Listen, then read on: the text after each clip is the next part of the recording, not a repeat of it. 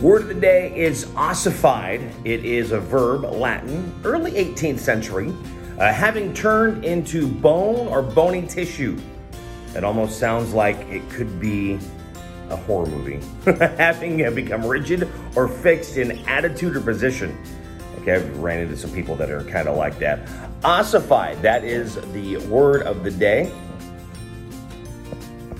and then my internet starts acting weird. Okay, it, there we go. We're, we're back. Uh, bone, bone is formed from cartilage that has ossified. Mm-hmm. Uh, over time, she became ossified and rejected any attempts to uh, change her habits. You know, good habits are good, bad habits are bad. We should look at changing them. I have bad habits. I try. I yeah, whatever. Anyway, there you go. Ossified. Like, subscribe, share, use it in a sentence in the comments below. Word of the day, ossified.